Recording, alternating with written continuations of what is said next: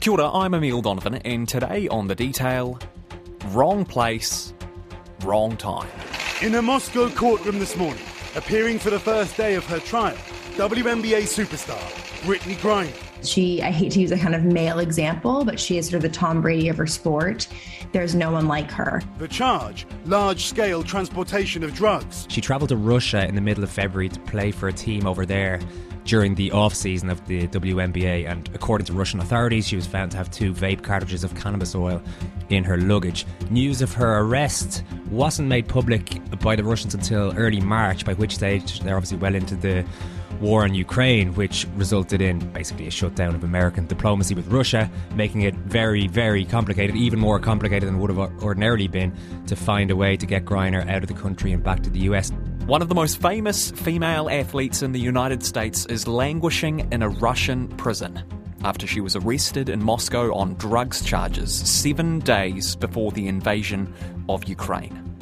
Now, with relations between the US and Russia at their lowest point in decades, Brittney Griner's short term prospects are grim. The surprise guilty plea by WNBA star Brittney Griner admitting to unintentionally bringing cannabis oil into Russia and now facing up to 10 years in a Russian penal colony. A diplomatic solution could be reached in the form of a reported prisoner swap. But the Russian side wants a lot. In exchange, the notorious arms dealer Viktor Bout, known as the Merchant of Death. His story inspired the 2005 film Lord of War, starring Nicolas Cage. I supplied every army but the Salvation Army.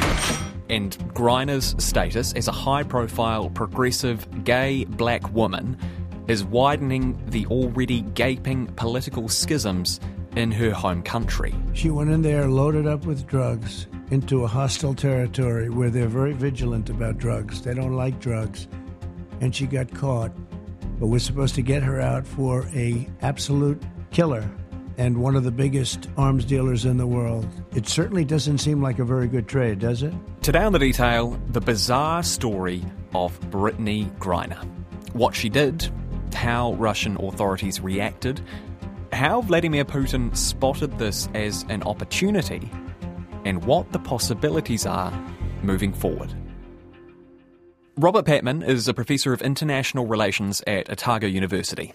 I began by asking him about how the broader context of the war in Ukraine might be influencing Brittney Griner's case. I think Mr. Putin's invasion of the Ukraine is not going according to plan. Uh, initially, Mr. Putin's regime expected to quickly overrun Ukraine in a four to five day operation. That didn't eventuate. And what instead, uh, Russia's had to move to plan B, where it's focusing its efforts on annexing the eastern part of Ukraine. In the interim, there are continued signs of Russian frustration on the military front. Mr. Putin is seeking to use weapons at his disposal or instruments at his disposal to put pressure on the, not only the West, which is supporting Ukraine and making Mr. Putin's life more difficult, but he's also, I think, seeking to influence opinion beyond the West. So he's been using food as a bit of a bargaining tool to some degree. With millions of tons of Ukrainian grain stranded at seaports and cereals and fertilizer sitting in silos in Russia, Russian President Vladimir Putin said he will offer safe passage out of Ukrainian ports if Kiev makes the routes safe. Um, there's been some welcome movement with the release of grain that is being bottled up, but the other instrument, of course, of, of pressure has been fossil fuels. A third instrument, which is available to Mr. Putin, is also to try to influence America in relation to the war by pointing out that they have in their detention one of the most uh, prominent women basketball players in the United States and someone who has to supplement her income by playing in Russia in the off season. I think Mr. Putin is conscious that there are voices in the West that are quite sympathetic to Mr. Putin's argument about the need for a buffer state in Ukraine and security concerns. And he does present himself as a champion of conservative rights. And so you've got some conservative media channels like Fox News and to some degree Sky news in Australia, um, quite sympathetic to this coverage. Now, Mr. Putin is conscious of this, and by handing out a harsh sentence, he's drawing attention to the fact that this is a gay black woman who is detained for committing what's alleged to be a drug offence. And he knows that there'll be conservative voices in the Western world and beyond that do not see such a sentence as necessarily harsh. Mm. And uh, in a sense, it, it's it's helping to divide the West, or particularly the United States. And the other thing is that while she's in detention, Mr. Putin has the chance to use Brittney Griner to, if you like, rally his conservative supporters in the United States and elsewhere. Uh, on the other hand, if, as it looks likely, she's being used as a pawn and t- to put together a deal, um, then Mr. Putin is hopeful of bringing some pro Putin people back, for example, an arms dealer like Victor Bout, as a, a bit of a trade. From Mr. Putin's point of view, it, it's a win win situation. By taking a high profile basketball player into detention, sentencing her, he believes it gives him some leverage over the West and perhaps international opinion at a time when Russia's fortunes on the battlefield are actually beginning to decline. Now, it's worth outlining here exactly what Brittney Griner is being accused of. Back in February, Griner was stopped by customs officials at an airport in Moscow. Those officials claim to have found two vape cartridges in Griner's luggage, which contained less than a gram of hashish oil. Griner had been prescribed medical cannabis in Arizona, but cannabis is illegal in Russia with a maximum penalty of up to 10 years imprisonment. Literally a week after she was arrested, this happened. The Russian president says a military operation is now underway in eastern Ukraine. Ukraine has declared a state of emergency. The full scale invasion that intelligence officials had been warning about for weeks is now underway. Griner was held in custody for nearly six months before being brought before a court. And while the actual justice process in Russia is oblique, we do know Griner has pleaded guilty to the charges and has been sentenced to nine years in jail. But you might be wondering to yourself why on earth Brittney Griner was in Russia in the first place. Here's the BBC's Holly Honderich talking to the Second Captains podcast. I would say it's because the women in the US, in US basketball, are chronically underpaid. They can just get like 10 times the amount of money that they're being paid in the US. Um, I think if Brittney Griner were being paid the amount that Tom Brady is, or Steph Curry, for example, to pick a pretty famous male WNBA player, she wouldn't be going. To put all this into context, Griner recently signed a new three year contract with the Phoenix Mercury, that's her WNBA team. She's the equal best paid player in the whole league, and her contract guarantees her about $210,000 per year. The highest paid men's basketball player is the Golden State Warriors' Stephen Curry. He earns just over $48 million per year. So Griner would have to play basketball for 228 years to earn what Curry makes in 365 days. Because of this pay disparity, many female basketballers play for overseas teams in the off season. And these deals are lucrative. Griner earned over a million dollars, more than four times her US salary, for playing a single winter in Russia. Now, you might well argue that Griner's looking for special treatment here.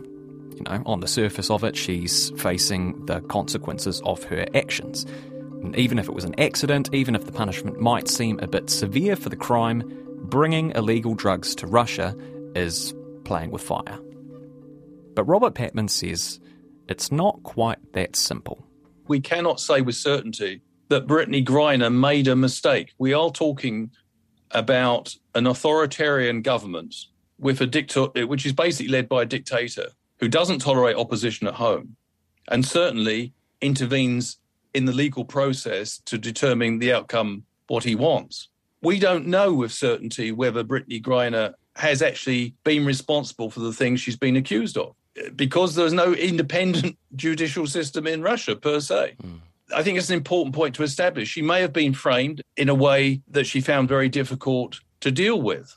Secondly, yes, I think there was a determination to try to resolve the matter quietly if possible. But I do think Mr. Putin sees Brittney Griner's sentencing as, a, you know, a possible win-win situation for his regime. And, you know, a key objective of the Kremlin, apart from invading and annexing a democratic country which did nothing to warrant this invasion or provoke it, is to divide those countries which are supporting it.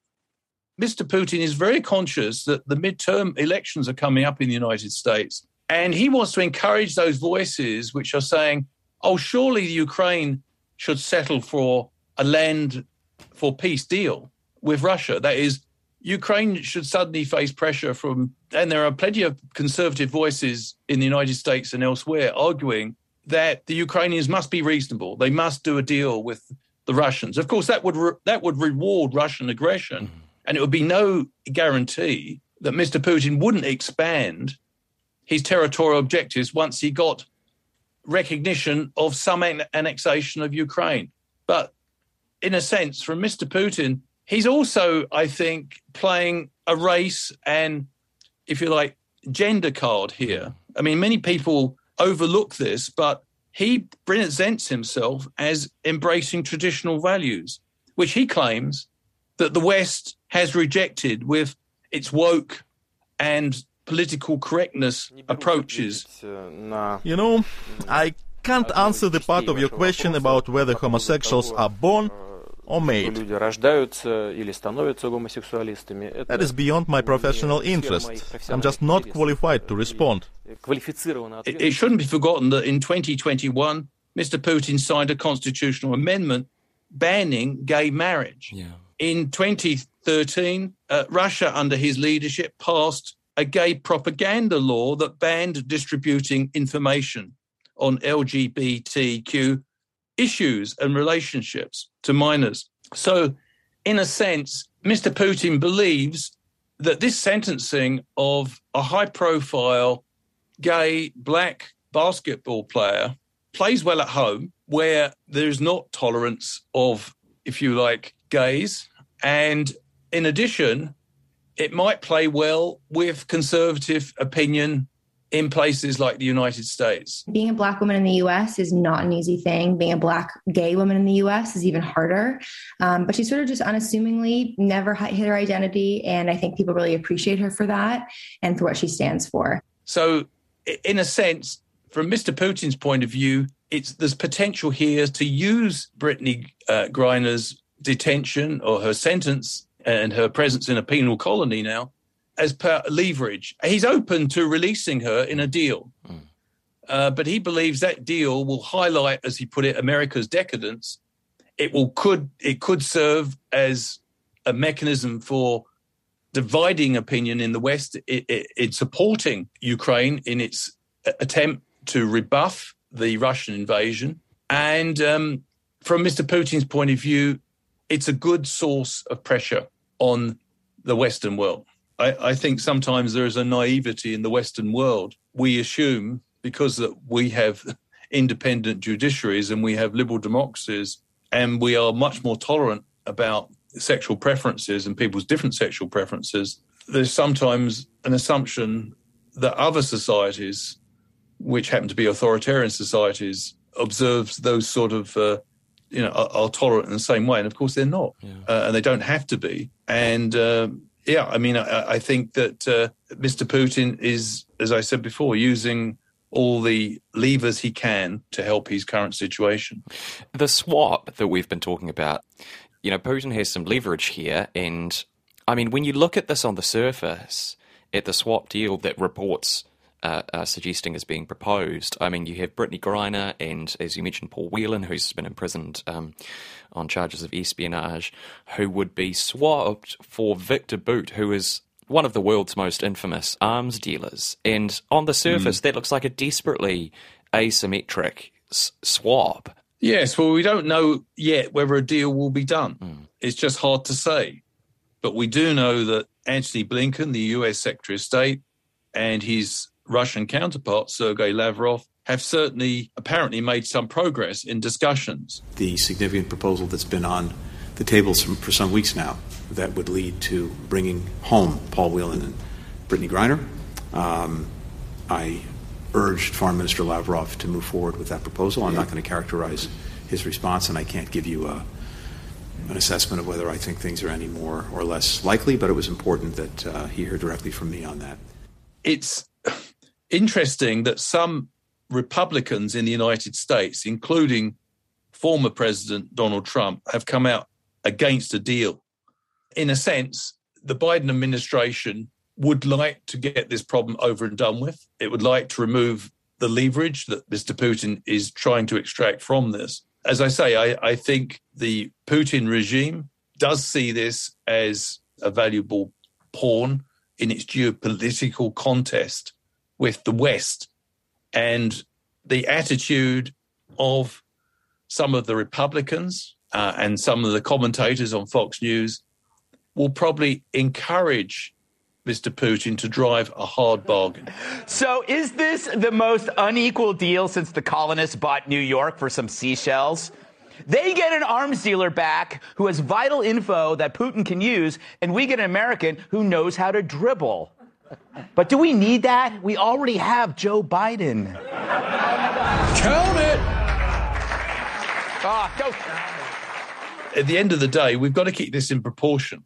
It's very unfortunate for Brittney Griner, to say the least, uh, to be in a penal colony in Russia in probably very difficult conditions um, for something which would she would not be imprisoned in, in at home. But she does, if you like, earn part of her living in Russia and we yet we, we just don't know yet for reasons we've already gone through whether she is guilty of the charges made. Mm. But this is, if you like, an attempt to reduce what's becoming a growing problem for Mr. Putin, and uh, he's under a lot of pressure. And it, we shouldn't run away from that. Uh, at the moment, Russia is experiencing serious reverses in places like Crimea at the hands of Ukraine the Western infusion of arms is beginning to have a cumulative effect. We can't talk about the tide of the war or the tide of the conflict turning against Russia yet, but I think um, Mr. Putin will also be concerned about opinion within some of his constituencies within Russia, for example, the military, which have taken big losses, and also the FSB, the intelligence people. He arrested about 150 of them early in the war. There are still grumblings within Russia within that organization about Putin's invasion of Ukraine. So, you know, Mr. Putin's also under pressure. So we shouldn't just present this bargaining chip, this attempt to exploit the detention of Brittney Griner as, you know, a, a huge indication that Mr. Putin's on top. It's, it's probably a pretty ind- good indication that he's trying to use every instrument at his disposal to improve his declining situation. I think the Biden administration are putting a lot of energy in trying to get a deal done. And yes, it's a very difficult situation for Brittney Griner, who, as you say, is a you know a very accomplished um, basketball player, highly rated, and she's at the peak of her career mm. at 31. Like many sporting careers, basketball's you know it, it's a relatively brief career and nine years will, if she served the sentence that's been given, that will virtually end her playing career. I, I think there's also a sense here that the Biden administration wants to make a trade because they perceive a huge injustice has been done for reasons that are linked to Mr. Putin's hostility towards the Western world. And um, I think the, the Biden administration would like to, if possible, remove that as a problem. Given that the Republicans will criticize any trade with the Putin regime, it's probably going to be a short term difficulty for the Biden administration. Even if they achieve a deal, they could get some heat before the midterm elections in November. Nevertheless, I think, you know, politics is often a choice between the disagreeable and the intolerable and they probably calculate on balance that the, the best and the, and the most decent thing is to get Brittney Griner and also Paul Whelan, if possible, out of Russia because they suspect they have been detained and sentenced on politically motivated charges. And uh, they want to, if possible, try to reduce that source of leverage on the United States as soon as possible. But my crystal ball is no better than anyone else's, and it's very difficult to predict precisely what will happen. And the other worrying thing here is that as Ukraine gets more and more support from the United States, the United States has just announced another huge increase in armed support, um, close to another billion dollars in additional armed support. And there is evidence that this sophistication of the American arms reaching Ukraine now is having a real effect. Mm. It may be that you know Mr. Putin retaliates by calling off any any deal. So it, it, it's very difficult to predict precisely what will happen. But I think the Biden administration will be committed to try to expedite some sort of deal as soon as possible, even if it looks politically embarrassing for them in, in the eyes of their Republican opponents at home. That's it for today. I'm Emile Donovan. The Detail is public interest journalism funded through New Zealand On Air and produced by Newsroom for RNZ. You can get us downloaded free to your mobile device every weekday from any podcast platform. Today's episode was engineered by Jeremy Ansell and produced by Sarah Robson and Bonnie Harrison, and thanks to Professor Robert Patman. Matewa.